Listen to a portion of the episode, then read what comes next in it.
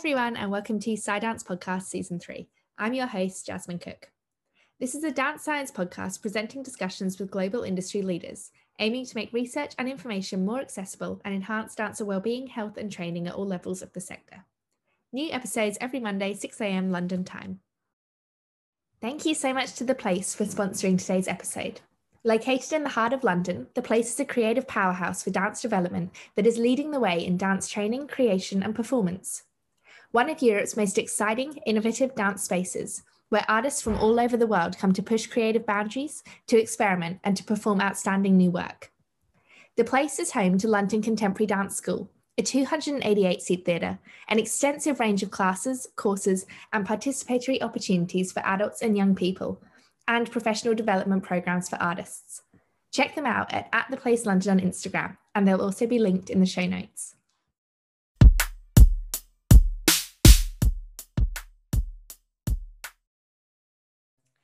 Everyone, and welcome back to Side Dance Podcast. Um, I'm recording this. I'll just say it now. I just said to Megan, it's some fireworks night here in the UK, so hopefully it's not too loud. But if you do hear anything going on outside, that's all it is. Um, but anyway, I'm so excited to be here today with Megan, who is in her sixth year as an athletic trainer for Ohio State Sports Medicine and her eighth year as a certified athletic trainer. She primarily provides services to the Ohio State University Reserve Officer Training Corps and Ballet Met Columbus. Megan has extensive experience in working with performing arts patients, so I'm so excited to have her on today. Prior to Ohio State Sports Medicine, Megan was the lead athletic trainer for dance and music at the Clinic for Science and Health in Artistic Performance at Ohio University, where she completed her Master's of Science in Athletic Training degree. So I'll leave it there and I'll let Megan continue to introduce herself. Have you got anything to add to that, Megan? Um, yes. So first of all, thank you, Jazzy, for having me on the podcast. Um, in addition to the background that Jazzy just gave, um, I'm also an active member of the National Athletic Trainers Association and International Association of Dance Medicine and Science. Um, I currently serve as the Education Committee Chair for the Performing Arts Athletic Trainers Society. Um, in addition to all of this, I'm also in my third year of doctoral work, pursuing a terminal degree, um, a doctorate of education in higher education and student affairs. Um, with my ultimate goal being to combine, combine my clinical experience and my terminal degree to teach athletic training or related coursework. And then just to give your listeners a bit of background on athletic training, because I know that's more common in the US where I'm based. Um, athletic trainers are healthcare professionals. We primarily work under the direction or collaboration with a physician. We're educated in primary care, injury and illness prevention, wellness promotion and education, emergency care, examination and clinical diagnosis, therapeutic intervention and rehabilitation of injuries, and other medical conditions. Traditionally, athletic trainers work with primarily athletes, so traditional sports, um, but the field is continuing to grow and is now encompassing um, many more settings, including industrial settings, physician clinics, um, the military, and of course, performing arts. Yeah, that's perfect. Thank you so much, Megan. Um, so you're obviously very, very busy. So what experiences sort of growing up influenced your decision to go into i'm going to call it the dance science field but it's so much more than that from what you just said there but yeah growing up what sort of experiences inspired you to go into this yeah so um, I think many who go into healthcare, especially in performing arts, have an experience where maybe they were injured um, as a young child, and that's no different for me. I danced from the age that I was two and was lucky enough to continue that all the way through high school. And um, I also pursued a dance minor when I was in college. Um, so when I was in high school, so I was about 16 at the time, um, I suffered an injury. It was Achilles tendonitis. Um, and it took me out of dancing for about two to three months, which at the time felt like the longest experience in the world. Um, so during that time, I saw a podiatrist and was in physical therapy. And I felt both of those healthcare providers maybe didn't understand the full demands of what the level that I needed to come back to in returning to dance um, and maybe didn't consider me a real athlete because they didn't quite understand the demands of dance. Um, around that same time, I was taking a human anatomy and physiology course. Um, and starting to look into colleges, which for those of you who are based in the UK, I will use college and university interchangeably. When I say that, um, I am talking about my bachelor's work, um, which for us typically happens around the years of 18 to 22. They're typically four years degrees, um, just to give a little more context. Um, so around this whole time was occurring, that's when I found athletic training and realized that athletic trainers worked with dancers, not just traditional sports. Um, so yeah, I kind of fell in love with it. So that's kind of been my pathway to get there. When I was in college, um, I worked on my bachelor's degree at the Ohio State University. Like I mentioned, I also minored in dance during that time. One of my clinical rotations in my athletic training program was actually with Ballet Met Columbus. Um, so I was lucky enough to have that first exposure when I was a student. And then after I completed my master's work, I got to come back. That's so cool. Oh my goodness, that's such an amazing opportunity. So, can you tell us a bit more? What was your master's in? So, it was looking at hypermobility and pirouettes, and you presented it at IADMS 2017, I think, if I remember. Yes. Yeah.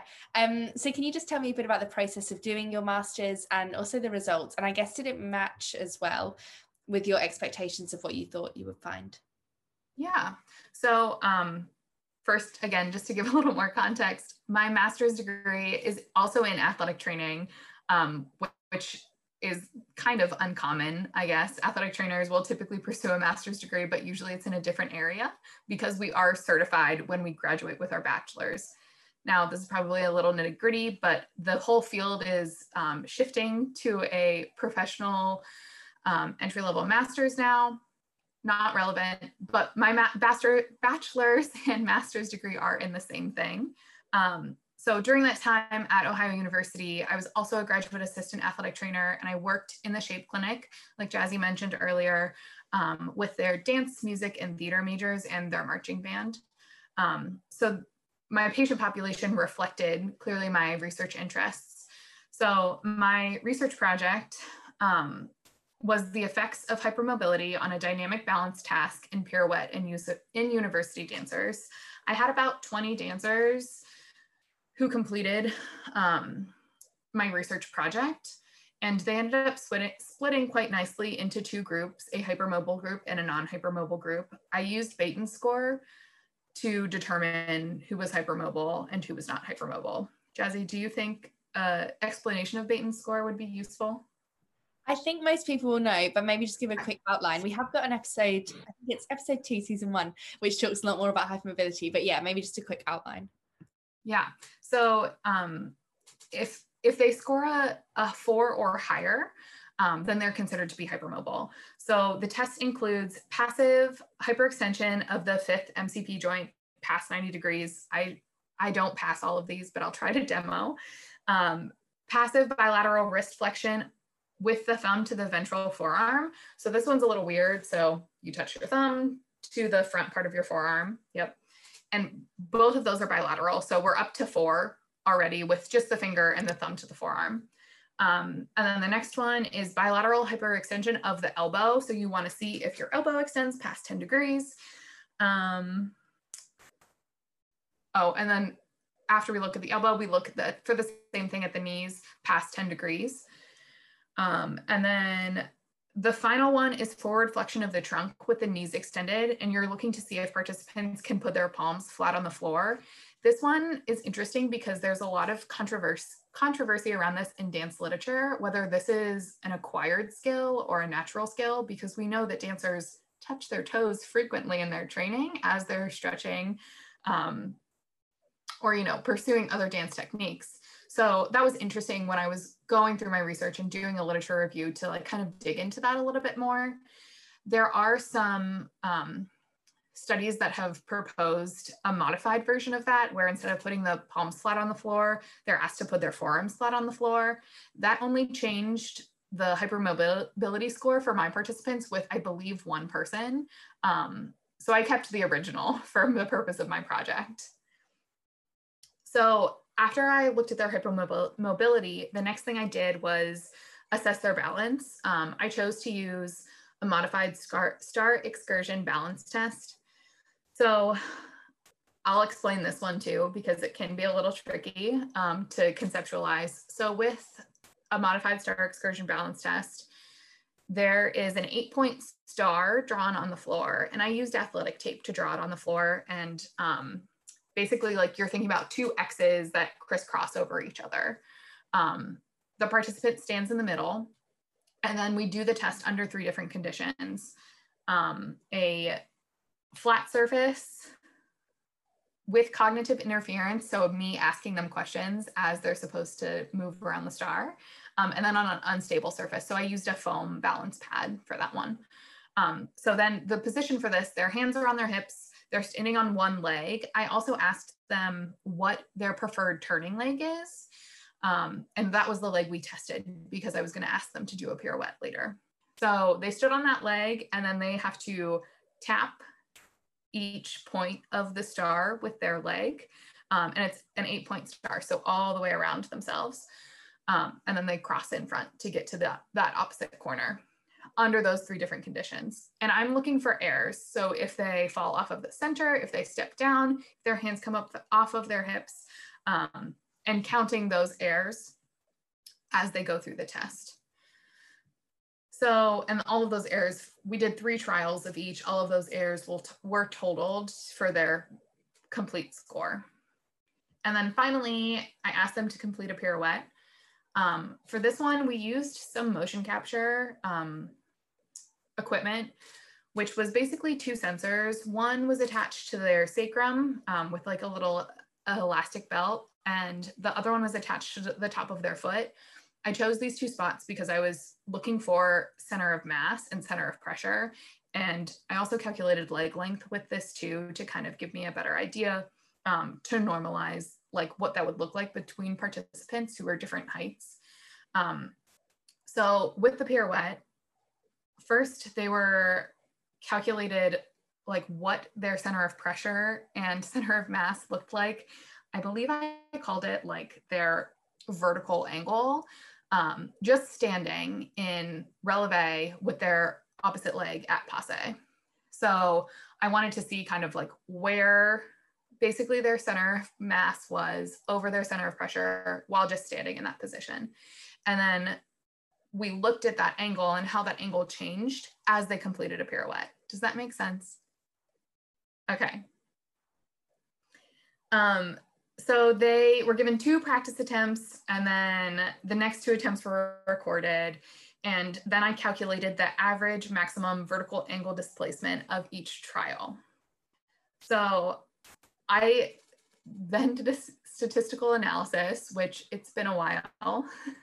so I'm not going to give you the details of that. Um, but basically, the results that I found were what I predicted to find those in the hypermobile group had more errors on the balance test and they had a greater vertical angle displacement compared to the non-hypermobile group. So as they're turning, their center of mass comes farther away from their center of pressure. Um, and they had uh, on those three trials, they had more errors. They fell off more, they stepped down more, their hands came off their hips. So they, it was harder to get um, their balance to stay where they wanted it to stay. Um, and if you look into the literature, it it alludes to that because with hypermobile individuals, their proprioceptive and nerve ends within their joints um, may not be working as hard, or actually they're probably working harder, but they may not have like those same sensory inputs or outputs that non-hypermobile individuals will have. So those all happen within the joint capsule and then there's it causes your muscles to work over time um, so basically a lot a lot of things that can result from a from being a hypermobile dancer how it can impact your balance potentially your dance technique. Um, our recommendations with this was to institute maybe some balance and strength training programs for those dancers who are hypermobile um, because we know that if if they do have um, impaired balance um, and potentially impaired technique, they're more likely to injure themselves. So that's our ultimate goal to prevent injury. Um, so yeah, I think that's a maybe a too in-depth overview of that project. No, but that was what we found. That's amazing. Yeah, thank you so much, Megan. It's just interesting to see because you've come such a long way since then. You're doing like so many amazing things. So it's really interesting to see that's where you started because I think a lot of people who listen are in that place in their lives at the moment and beginning their research. So it's really interesting to hear about it. Thank you so much. And you presented at IADMS, right? Yes. Um, it was about a year after I completed it, I think, is when I presented it at IADMS. Yeah, that's amazing. Sure. So, looking now at your work at Ballet Met, um, I was going to ask for a day in the life, but when we spoke, so we spoke was it last week, I think, and I we wondered if a week in the life might be better because your days are so varied. So, could you just tell us a little bit about what you do at Ballet Met, um, and yeah, perhaps for a week in your life? Yeah. Um, so I'll give you an overview of my entire day since it starts rather early. Um, so like Jazzy mentioned, I work with Ohio State's ROTC program. Um, so that means I'm up at 6 a.m. with those students where I primarily provide injury checks for them. Um, so these are students who are training to be officers in some sort of the military in the US. Um, and then after that, I, when I go to Ballet Met, I do honestly similar things to what I do at ROTC with just a little bit more in depth at Ballet Met. Um, I'm looking, I'm doing injury checks constantly. Um, we do daily treatments. And in addition to that, like potentially some rehabilitation of injuries that we may see, first aid, anything that you can think of from like a healthcare standpoint, I'm probably doing in a in a week's time. Um, as we get into, so we're getting close to Nutcracker. Um, as we get into Nutcracker, we will go to the theater with the company um, when they have performances. So on those days, I will be at the theater at Access, which is usually um, on matinee shows when the when the um, show is in the morning, usually about a half hour before their class time. In the evening shows, it's about an hour and a half before the show starts. Um, and then during that time, it's mostly treatments. Um, it's been interesting to kind of transition back to what I would consider a more normal environment in the continued era of COVID. Um, I'm finally starting to feel like things that happened and treatments and like my typical routine is starting to normalize more compared to our um, half of a season at the beginning of 2021. That's great. Yeah, thank you, Megan. So, just as a quick side note, um, you mentioned you work with military recruits, and it's quite similar. You're not the first person who said that. I think it was Sarah Niedenbeck, um, who said in another series, she said that she also does the same, and it's surprisingly similar. So, what sort of similarities are there here?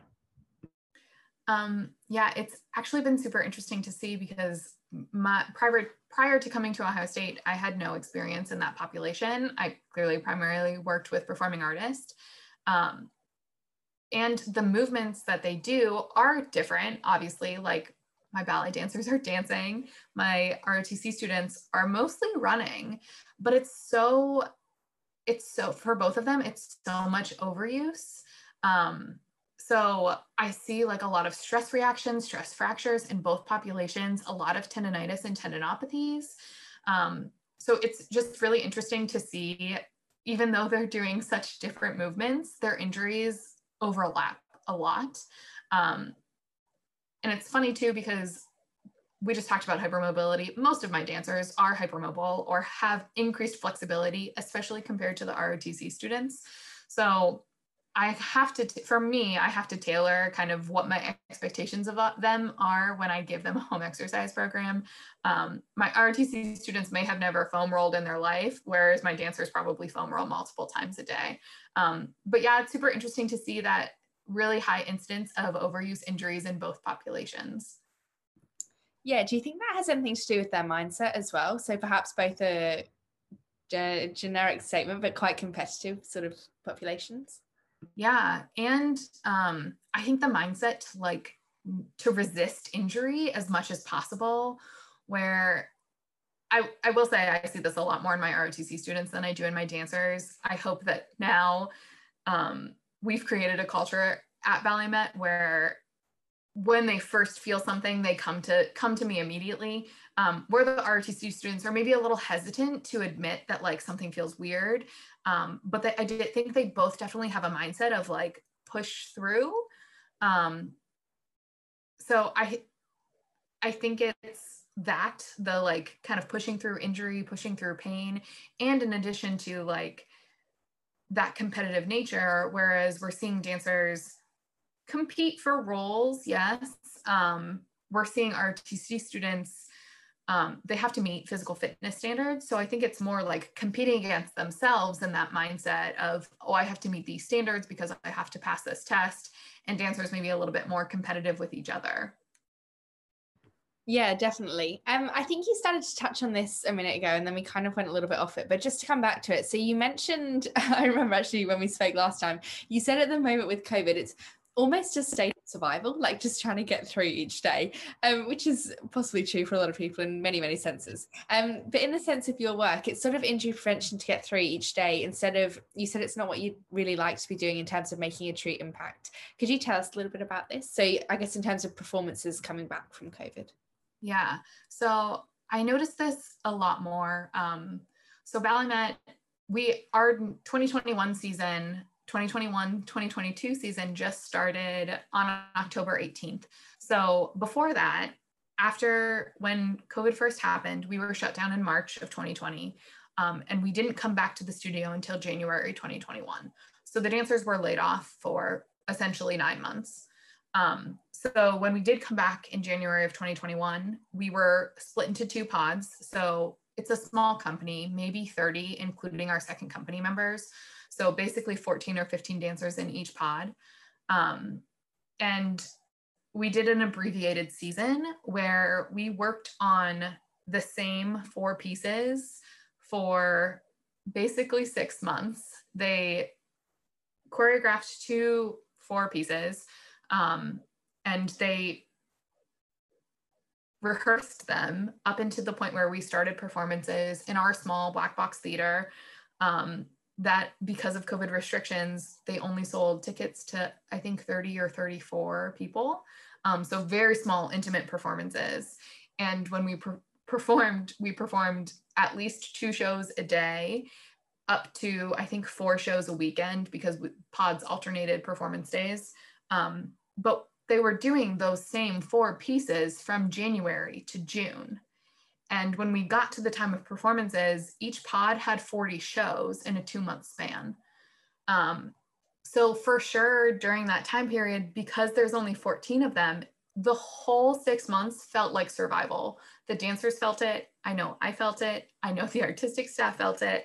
The dancers, especially, felt they couldn't be injured, they couldn't be hurt because there was no one to step into their role for them because there were only 14 in each pod.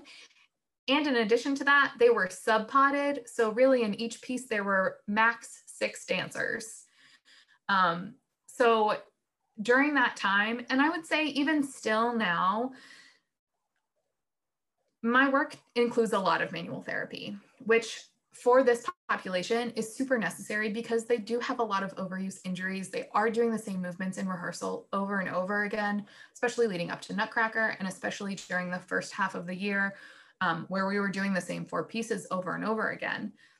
But I felt like I was just putting band-aids on everything and not really correcting maybe the biomechanical problems of why this pain or this potential injury, this um, like muscular discomfort was existing in the first place.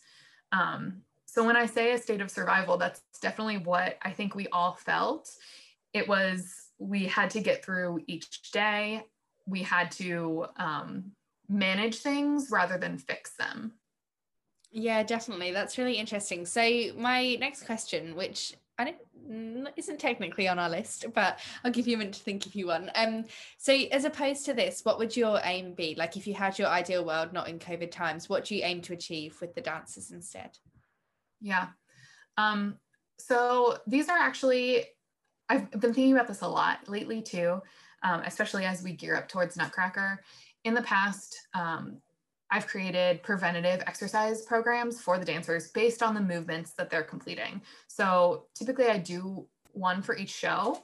Um, and this year I've been thinking about maybe breaking it down into like particular um, roles in Nutcracker um, because they are so different. Um, whether our dancers are doing Clara or Sugar Plum or some of the um, diverts like Spanish or Arabian, the the demands of their bodies are so different for each one. Um, but really so in these programs i'm looking at their movement.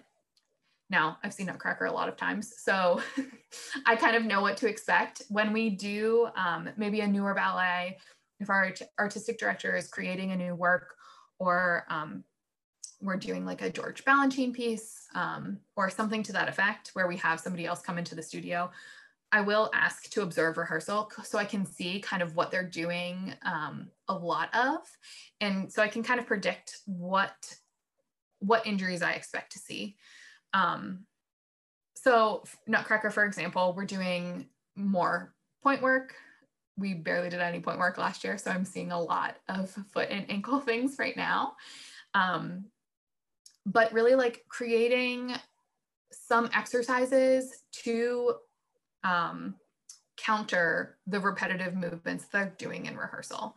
So I think another big thing that I start with for probably all programs is core work. And when I say core work, I don't mean like sit ups and crunches and planks. I mean like let's activate the deep core muscles that basically encompass all of your organs that hold you together because those are the really important ones that you know, activate your core rather than just like the six pack muscles that are more aesthetically pleasing.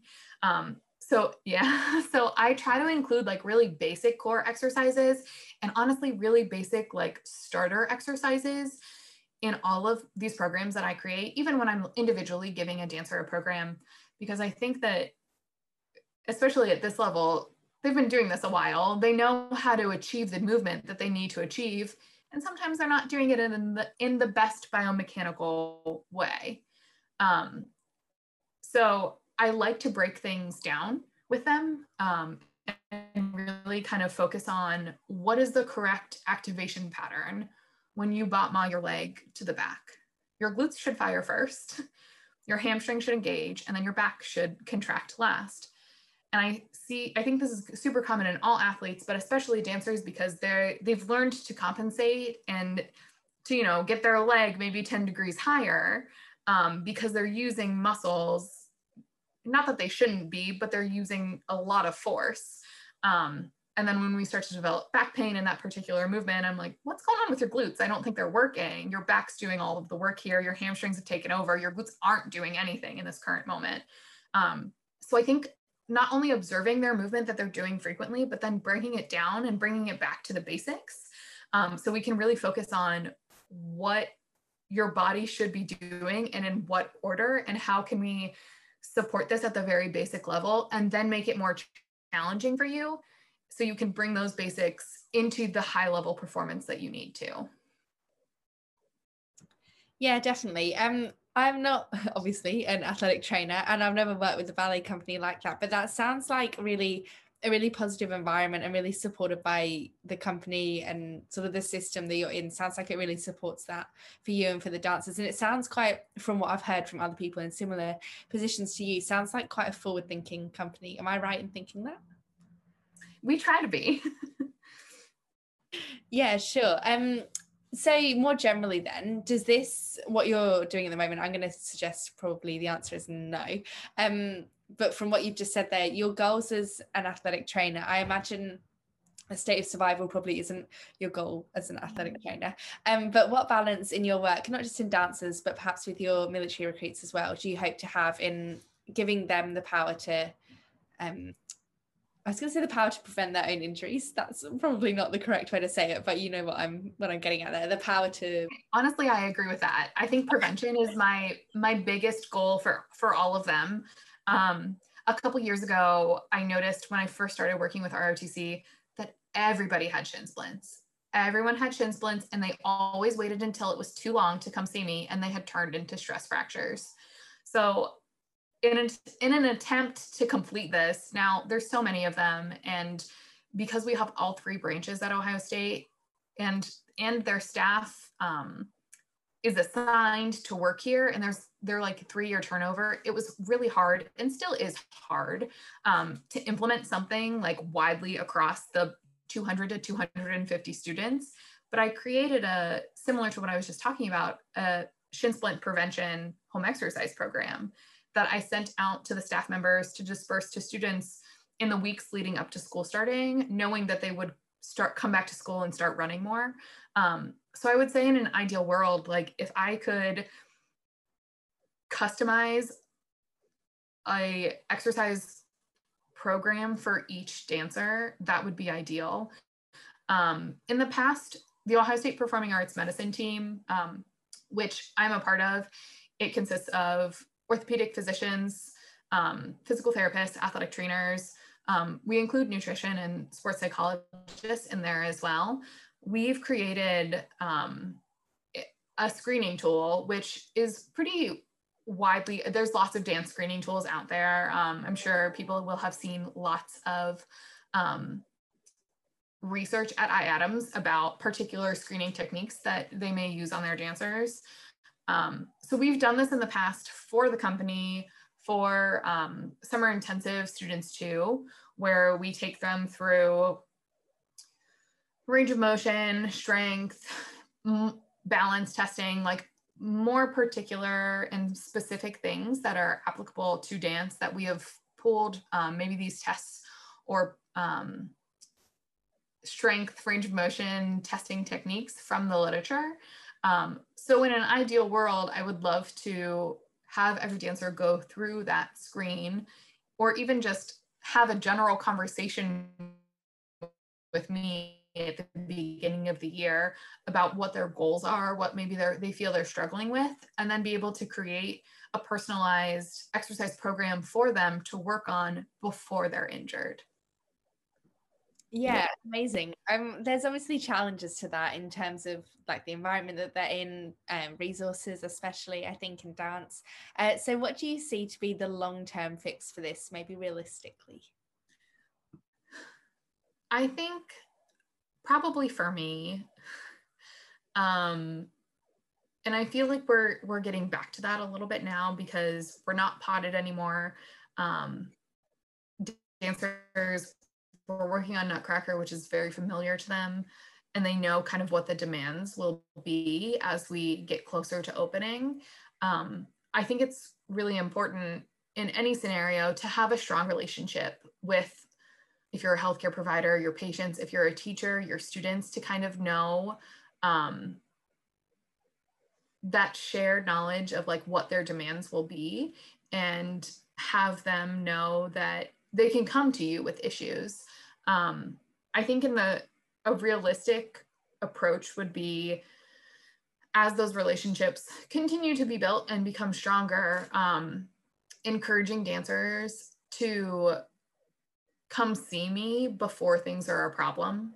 Um, when they're first noticing, like, hey, I did 60 arabesques today, my back is hurting, like something's going on. Can we work on something to maybe counteract what I'm doing in rehearsal. Um, so I think that, not prevention, early implementation maybe is what I'm trying to look for, um, where we can really try to dig into those things before an actual injury happens. Yeah, definitely. I love that. Again, we mentioned earlier the culture of manual therapy not being the be all and end all. Um, I'll say it again, it's not my I'm not an athletic trainer or anything, but what do you have to say about educating dancers on this? Because dancers, I think, from experience often want to be fixed here and now and don't really have the often don't want to have the mindset perhaps of a longer term fix just like things to be solved straight away. So educating dancers perhaps on how yeah manual therapy isn't the be all and end all. Yeah. I think that this is something um like from a personal standpoint that i've noticed a lot especially as we get back into the season we were off from June to October, so my hands and forearms are out of shape too. um, so after our first week back, like my forearm was swollen. I could tell like it had been a while since I had done that that much manual therapy. Um, but I think they really go hand in hand with what we just talked about about prevention um, and like exercise programs.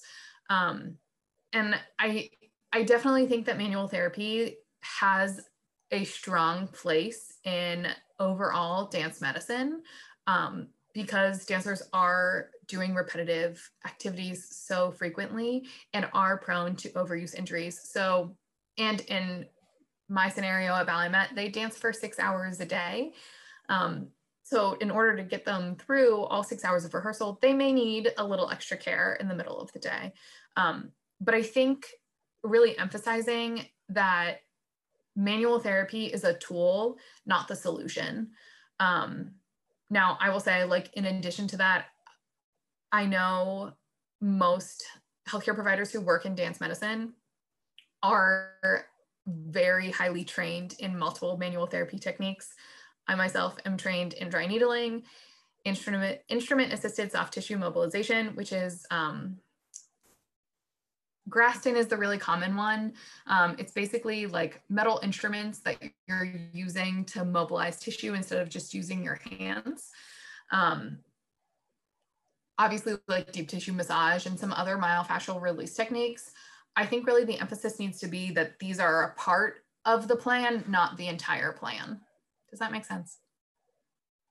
Yeah, definitely. I think you've put that really nicely. I think it probably has really interesting implications for dancers in the future, being able to utilize these skills, but also have their own injury prevention programs with early implementation, like you were saying. Um, the last thing I would love to talk to you about today would be you were talking about how you're it's kind of a switch from clinician to educator, which is a work in progress at the moment um, with your like your studies at the moment. So why is this something that you'd like to do and where do you hope to take this in the future? Yeah. Um, so I'm actually approaching um, the final stages of my terminal degree, which for a doctorate of education student, so an EDD, um, is for us, it's called a dissertation in practice. So as I am approaching this stage, um, I'm really starting to think about how I want to incorporate um, this degree and my experience as a clinician into my future and kind of what I want, how I want those two to come together. Um, and it really brings me back to the reason I chose to pursue another degree in the first place. Um, education, not only of patients, but of students, has been a strong like force, I would say, throughout my career so far without really me even noticing it. Um, when I was working on my master's degree at Ohio University. I had undergraduate athletic training students that I served as a preceptor for. Um, I had the opportunity there to, to serve as a teaching assistant for an anatomy course, um, a couple athletic training specific courses. I get, guest lectured a few um, like dance kinesiology course for dance majors at Ohio University too. And really like engaging in all of those settings it was such a high for me um, and it was so exciting to help students really connect the thought their connect their thoughts between um, maybe the material and either with the dancers like how they could connect those concepts back to their movement practice um, and with students how we can like take what we were talking about in the classroom with anatomy in particular and apply it to patients. Um, so really like the connection point between my clinical work so far um, and moving towards a more education mindset it's always existed. I feel like i can finally see further into the future where i can actually make this a reality. Um, but i think for both like no matter who we're talking about because i would love the opportunity to like teach teach a dance kinesiology course to university dancers. I think that would be so important for them. They're so in touch with their body as is for them to have the background knowledge of like, hey, what does this muscle actually do? And then me be able to tell them, oh, well, when you butt bump onto the back, your glute needs to fire first. For them to understand that full process of that, um, I think would just be so beneficial for those students. And then as we apply it to athletic training students, for them to be able to take the clinical skills that we're talking about. And honestly, that same thing to then be able to tell a patient, oh, well, when you do this movement, this is what's happening in your body. Um, I think it kind of just comes full circle. Yeah, definitely. Absolutely agree. And I think that message comes through in a lot of what you've said today already. So that's great. Um, that's all from me today. Thank you so much for your time, Megan. It was so great to chat. I'll just say, if Jeff, if you're listening, thank you so much for connecting us both because you yeah, you've just been a dream, Megan. You're so, so lovely. Thank you. Is there anything else you'd like to mention or discuss today or a take care message perhaps? Um as we were continuing to talk, I did forget to mention one other thing when we're talking about manual therapy, and this kind of goes back to education too. Um, I kind of mentioned foam rolling earlier. I think kind of empowering dancers to know how to foam roll, know how to like do that self release work in addition to the, that exercise program will give them those additional tools, right? That way they're not super reliant on the healthcare providers that they work with. They can manage those things on their own. Um, I wanted to mention that because I think that's important. Um, I would say too, like for me personally, we talked about my master's research. Another reason why I chose a doctorate of education program and not a doctorate of philosophy was because research, me researching is, it's not one of my passions. Education and teaching is. Um, so, but that doesn't mean that I don't use research. I would say I'm more of a, a consumer of research than I am an actual researcher.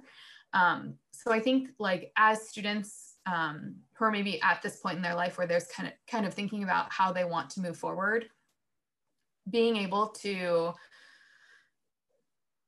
kind of take that knowledge, especially like what I what I learned in graduate school, completing that study made me really appreciate um, research studies that I use now and incorporate into my work. So even though it may seem overwhelming to complete your own research study, those skills are going to be transferable. Um, and even though I say I don't consider myself a researcher, again, as I'm approaching my dissertation in practice, it's going to become a reality again. Um, but I really think like the overall process of learning how to do research then makes it that much easier to consume it and then take that research and apply it to whatever practice you may be in. Yeah, definitely. I think that's really helpful advice. Thank you, Megan. It's been so, so great to chat. Um, I think that's all from us today. Thank you so much, Jazzy. See you later. Bye. Thanks so much for listening. Tune in again next Monday. And in the meantime, follow at Scidance Podcast on Instagram. It would also be so appreciated if you have a moment if you could please rate and review on Apple to help the podcast grow. Bye.